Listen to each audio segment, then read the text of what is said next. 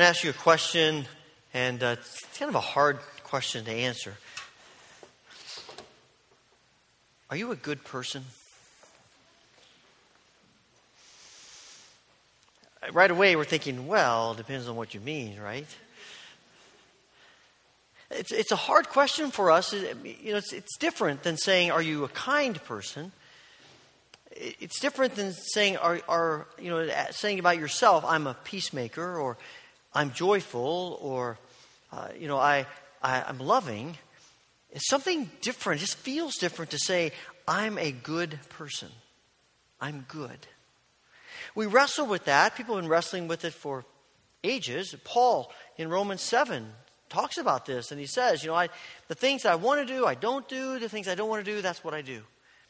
And, and this wrestling in his own spirit about being good. We struggle with that. I, I suspect that that we we relate to this uh, this cartoon of Calvin and Hobbes and the, and the philosophical question that he's asking. If heaven is good and if I like to be bad, how am I supposed to be happy there? And Hobbes says, well, how will you get to heaven if you like to be bad? He said, well, let's just say I didn't do what I wanted to do. Suppose I led a blameless life. Suppose I denied my true dark nature. And Hobbes says, I'm not sure I have that much imagination. So maybe heaven is a place where you're allowed to be bad.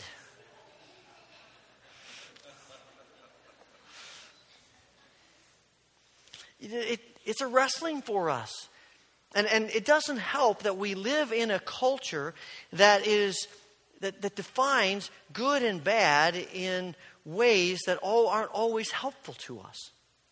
Now, we live in a culture that, that is not shy about describing goodness. There, there's no doubt about that. We are very we have a culture that's very clear about that's good, that's bad. And people are not afraid to express their opinions about that. We we have no problem identifying certain crimes and sins in our culture that are perceived as bad. And we are happy for our judicial system that deals with those effectively. And we want that. But when you start getting into the more the nuances of good and bad, we struggle with that. We start thinking that most of the time good is what I want good to be. I, good is what what I think is good, and how and honestly, good often is how I behave. And and it becomes very fuzzy and nebulous. And and so a lot of times the buzzword now is tolerance. And if you are tolerant, you are good. And of course, when we talk about being tolerant, it's being tolerant about what I'm tolerant about. And then you're good. If you are intolerant about what I am tolerant about, then you're bad. I mean, we, we see it all the time. And and there is this sense of good and bad is about what I think it is, what I want it to be. It's all about me. And so when Paul says that the fruit of the Spirit, that people who walk in the Spirit, who are living in the Spirit, if the fruit that comes out of their lives is love, joy, peace, patience, kindness, goodness, surely it has to be different than all the things we hear around us about what it means to be good. It, it cannot be the same thing. It has to be different. And I think it's this. When I read through the New Testament, and read through all the scriptures for that matter, goodness carries with it this sense of, of self-giving attitude that becomes sacrificial behavior. It is self-giving. We are self-giving in our attitude. We are, we, our desire, our passion, our yearning is to give ourselves away. But goodness is not an attitude, it's an action. We have to want to be good. But ultimately, we only know goodness by what we see. You can't say, well, I, I'm a good person because I thought about being good. We are good. We know goodness because we see it in action.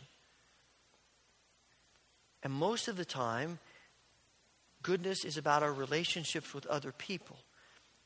As we've seen through the through the fruit of the Spirit, it keeps coming back to how we relate to each other. What we do to and for each other. It's about our relationships. And so as we think about defining goodness, it's about how we act toward each other based on how we want to act toward each other. Now that means, we talk about self-sacrifice, that means it's it's not just goodness toward people that are good toward us. It's not just goodness that that is the result of people uh, doing what we want them to do, thinking the way we want them to think, having the same perspective that we have. Paul says here in Galatians six, the passage we just read, let us do good to all people, whether they agree with us or disagree with us, whether they accept us or reject us, whether they bring joy to us or pain to us. Somewhere in the mix of that, we have this passion that we want the very best for other people. We want God's blessing on other people, and we are willing to sacrifice in order to see that happen.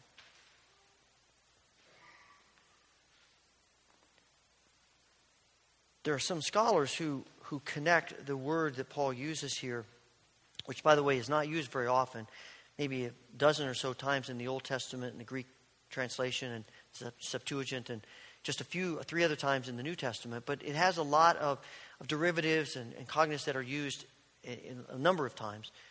But there seems to be a, a connection between goodness and generosity. You see this in the parable that Jesus tells in Matthew twenty, the parable of the workers in the vineyard. He goes into the city square early in the morning. Who wants to work in the vineyard? I'll pay you a denarii. Yeah, we'll go. So they go and they start working. And every hour or so, the master goes back to the to the city center and finds more people are willing to work, and they go work. Even to the very last hour of the working day, there are some folks who, who come and work. And when he's done, he lines them all up. And the first people in the line are the ones who got there last. They've only worked an hour. And he gives them a denarii. And the guys at the other end who worked twelve hours are thinking, this is awesome. We're going to get a lot more than we thought. And as he goes down the row, he gives every single one of them a denarii. And you get to the end, and these guys are going, what is this? They worked one hour. We worked twelve. And they're pretty irritated about it. And I get that. I'd be irritated too. And if you're honest, you would be as well. What's going on? It's not fair. And what's the master's response? Are you envious of my generosity? Actually, the word, it, it, it's the it's the root of the word, are you generous of my goodness? It, it, it, they're interchangeable. It's connected. And you think about it a minute. If you really are good in a sacrificial way, if that's how we understand goodness, that it, cre- it is, involves our sacrifice, then of course it's going to involve generosity. We're going to be giving away ourselves to other people. We are going to be generous with what we have and what we do as expressions of goodness. But what does that look like? There's some things that came to my mind as I was pondering that. One of them has to do with what we do with our resources. What we do with what we have. When we think about giving as a generous, sacrificial act of goodness, we give away, we are generous with our money, with our resources. We give it away. We sacrifice for other people. We have less so that people who have need have what they need. Our mindset is not how much can I keep, but how much can I give away?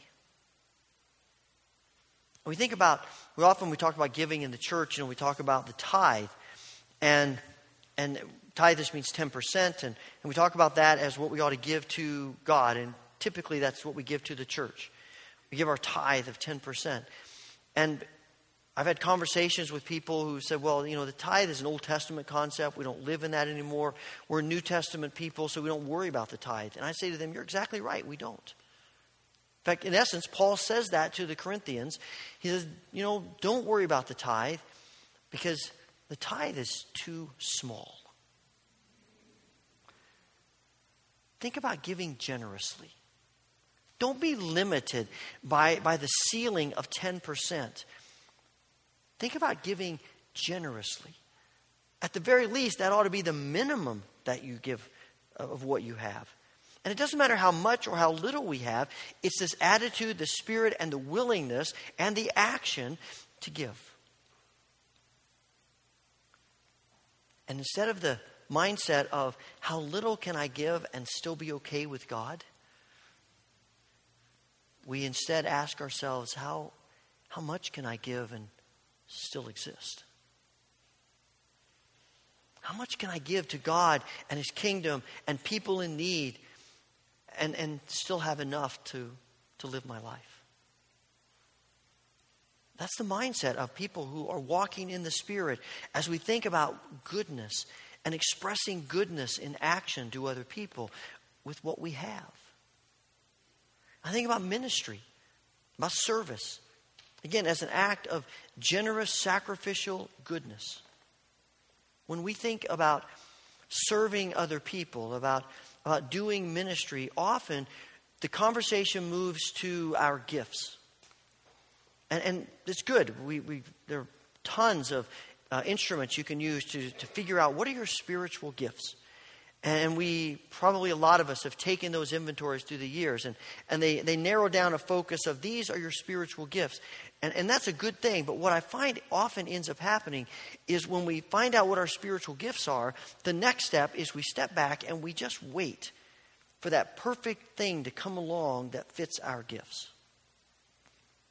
And all the while, all kinds of needs and things are going flying by us. But because they don't fit that narrow window we've created because of our gifts, we don't worry about them.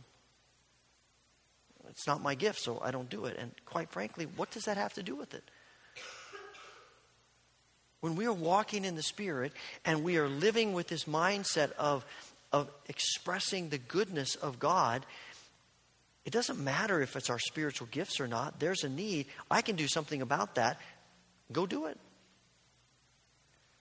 And it might not be in the area of giftedness. It might really challenge you and stretch you and put you in a position that's very uncomfortable. But doesn't God tend to work in those times mostly anyway? And and how we serve, what we do, how we what, what kind of ministry we, we are performing sacrificially, giving generously of our time and our energy and the, and the efforts that we have and the gifts and the talents that God has given us. We give those away. We use them. And instead of a mindset of thinking about the church, of how can the church and God's people serve me, we turn that around. How can I serve the church, the kingdom, God's people, the world? Service becomes a means of, of expressing the fruit of goodness through the Spirit in our lives. And I also think prayer plays a role here as well. Now we, we tend to, we might think, what does prayer have to do with this? Because we tend to think of prayer as something we do when we feel like it, or when it's a part of our schedule. You know, we feel we we feel something, and so we, we offer a prayer, or it's our devotional time, and that's when we pray. And those are both good. We ought to do that. But somewhere in the dynamic of prayer, there there is, there is a willingness to extend ourselves for other people. If you have ever prayed passionately, and for a length of time for people, when you when you arise from those prayers, there is a there is a, a joy and a sense of being in God's presence. There's also a sense of exhaustion that goes along with that. Because if we really give ourselves to intercession and we, we take on the burdens and the concerns and the needs of others, it's going to sap our energy and our strength. I mean, with Jesus, he's praying in the garden, and his sweat is like drops of blood. and the sacrifice and the generosity of prayer, it, it, it's more than just a momentary feeling. It, it's bigger than that. It's deeper than that. And that's why we, we continue to, to offer these prayer vigils, because there are opportunities in these three weeks to begin to develop some of this understanding and experience of praying sacrificially. I mean, quite frankly, to pray for an hour is a lot of time. And I suspect if you've been in the prayer room and you've participated in prayer vigils in the past, the first time you went in, you're thinking, how in the world am I going to pray for an hour? What am I going to do? And if your experience is like mine, and a lot of people who've talked with me, that hour seemed like ten minutes, because we're engaged with God in that moment. And sometimes it feels like two and a half hours. And it's agony. And it's difficult, and it's stressful. But we still stay, and we pray, and we agonize in prayer, and we intercede for others, and we give of ourselves. And we give of our energy, and our time, and our schedule. And maybe for you, the, the sacrifice of being a part of the prayer vigil is, is taking a noon hour and coming to pray. Or, or maybe it's coming in the evening and, and missing a... a television program you wanted to watch, or or giving up an hour to read, or, or maybe it's coming in the middle of the night and giving up an hour to sleep. But we we are so, we have such a yearning and a passion to be people who exude goodness in our prayers, that, that we're willing to sacrifice as God leads us and as as opportunities present themselves for us. Throughout this, this series, we've been talking about connecting literal fruit with the fruit of the Spirit. And today we have uh, chosen blueberries as the fruit to connect with goodness. Now, if you know much about blueberries, especially if you've been reading lately, they have, you know, become come to the forefront of, of health. Blueberries have full of antioxidants and manganese and and uh, fiber and vitamin C. And, and they talk about blueberries can can help prevent disease. They can help uh, cholesterol. They can help with di- our digestive system and all kinds of good things. In fact, a lot of people call them the superfood of fruit. And I want to, to connect that by telling you that prayer is the superfood of goodness. If we want to be good, if we want the kind to, to exude and to, and to live out the kind of goodness that Paul is, is talking about here as the fruit of the Spirit, it will only happen through prayer, through engaging ourselves with God, being in His presence. You know, sometimes we think of, of goodness as a list that we check off. And it's all about the things, the bad things that we don't do. You know, we're not involved in immorality. We didn't get drunk Saturday night. We didn't cheat on the test. We didn't lie to our boss. I'm good. And, and of course, we make up the, our own list, so we usually do pretty well at it.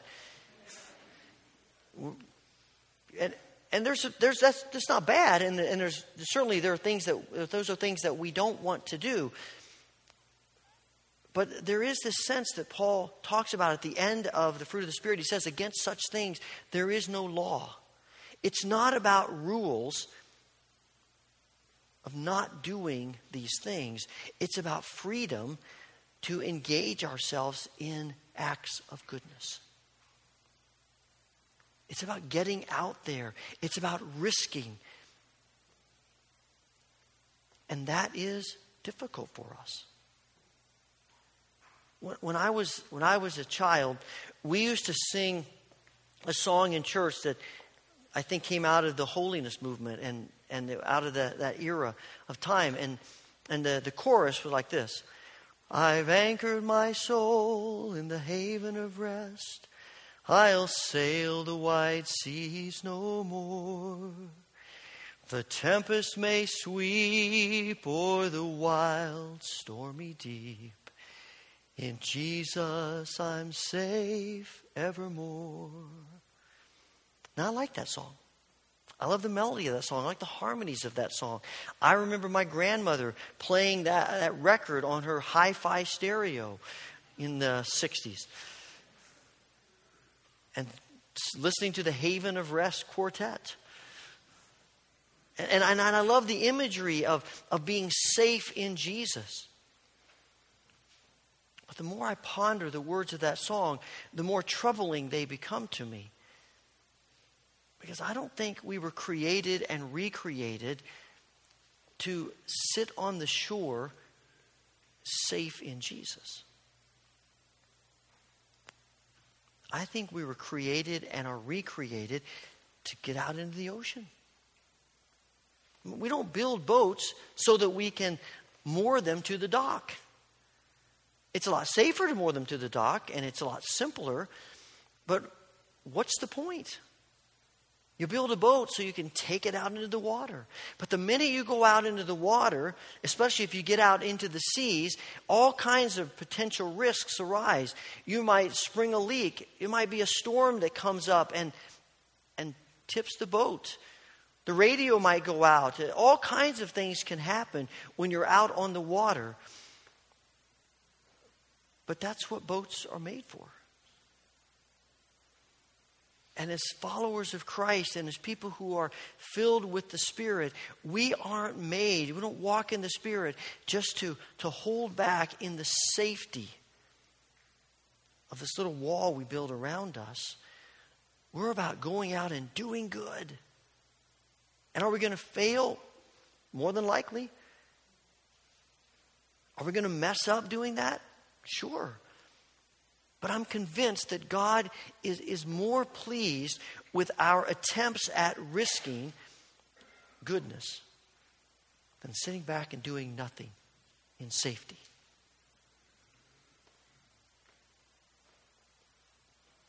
The parable of the talents.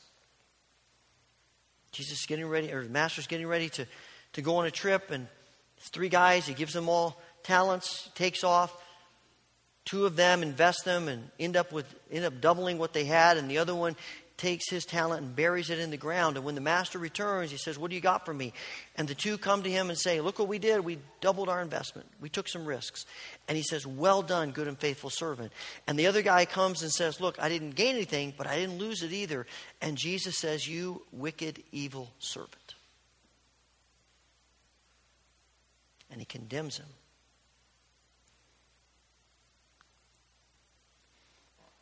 If we're going to be people of goodness, it's going to mean taking risks.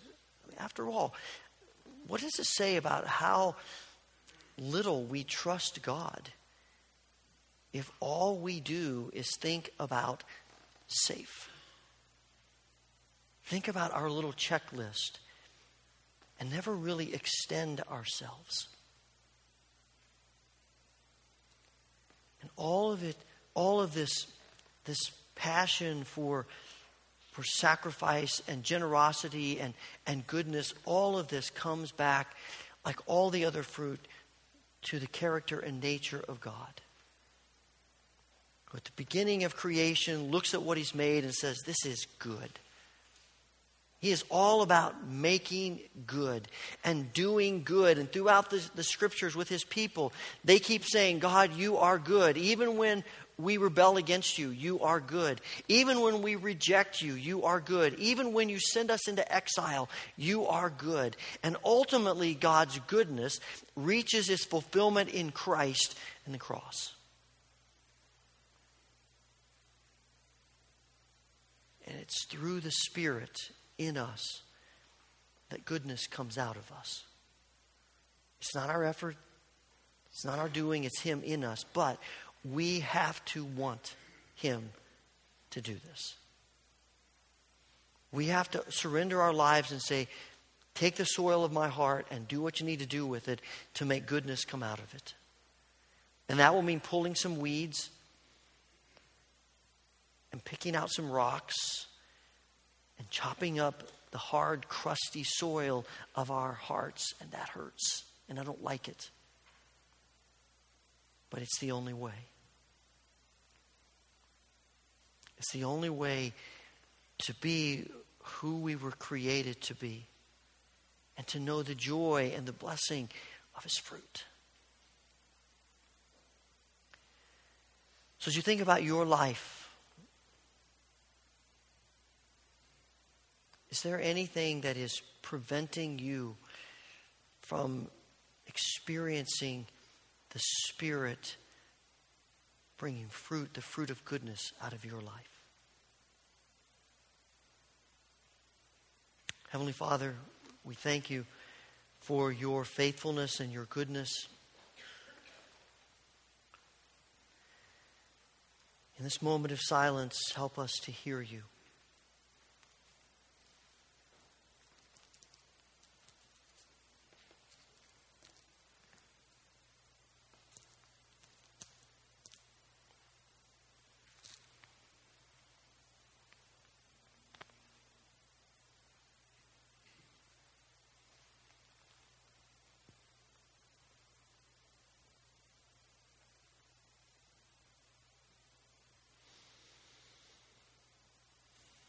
Father, thank you for your encouragement, your conviction, your desire to, to fill us with your Spirit so that the fruit of your Spirit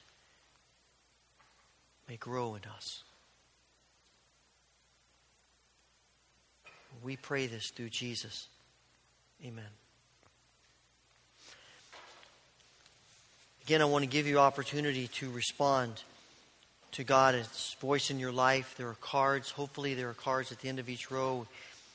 Um, we may have run out of a few of them earlier, but I think we have some extras. We want you to take one of those, and and today, I would encourage you today, write on it whatever God is saying to you. Maybe a word of encouragement, maybe a word of conviction, maybe a question you are asking and God is speaking to you about, whatever it may be. Write that down, and let's commit covenant together again to spend five minutes a day praying for the fruit of goodness to uh, to come out of our lives through the Spirit. And if you would like to pray with someone today, the elders will be downstairs, the prayer room. I'd be happy to do that. I also want to uh, to also remind you about the prayer vigil, and uh, you can you can sign up this morning. We the. For those of you who may be unfamiliar with these prayer vigils and been a part of it, you may be wondering, what's a prayer room look like? How do I spend an hour there? And we have a video. We actually made this a few years ago, so there will be some things about it that will be different, but a number will be the same. And I want to want to show you this video. For those who have seen it, just a reminder. For those who are new, it gives you an idea of what the prayer room might, is about and uh, the ways in which you can engage God through prayer there.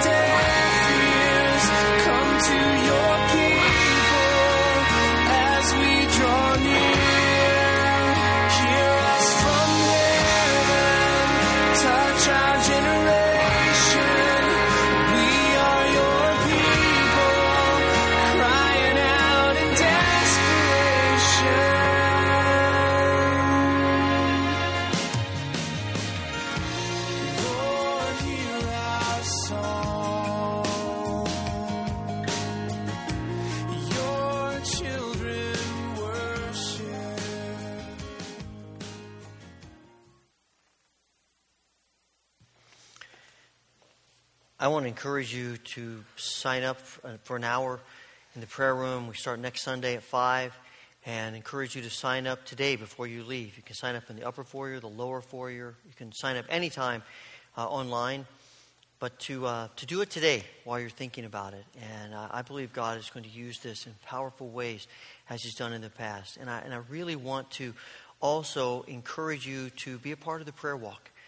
I suspect that that's a new thing for most of us. But uh, God loves to, to work in our lives through new things.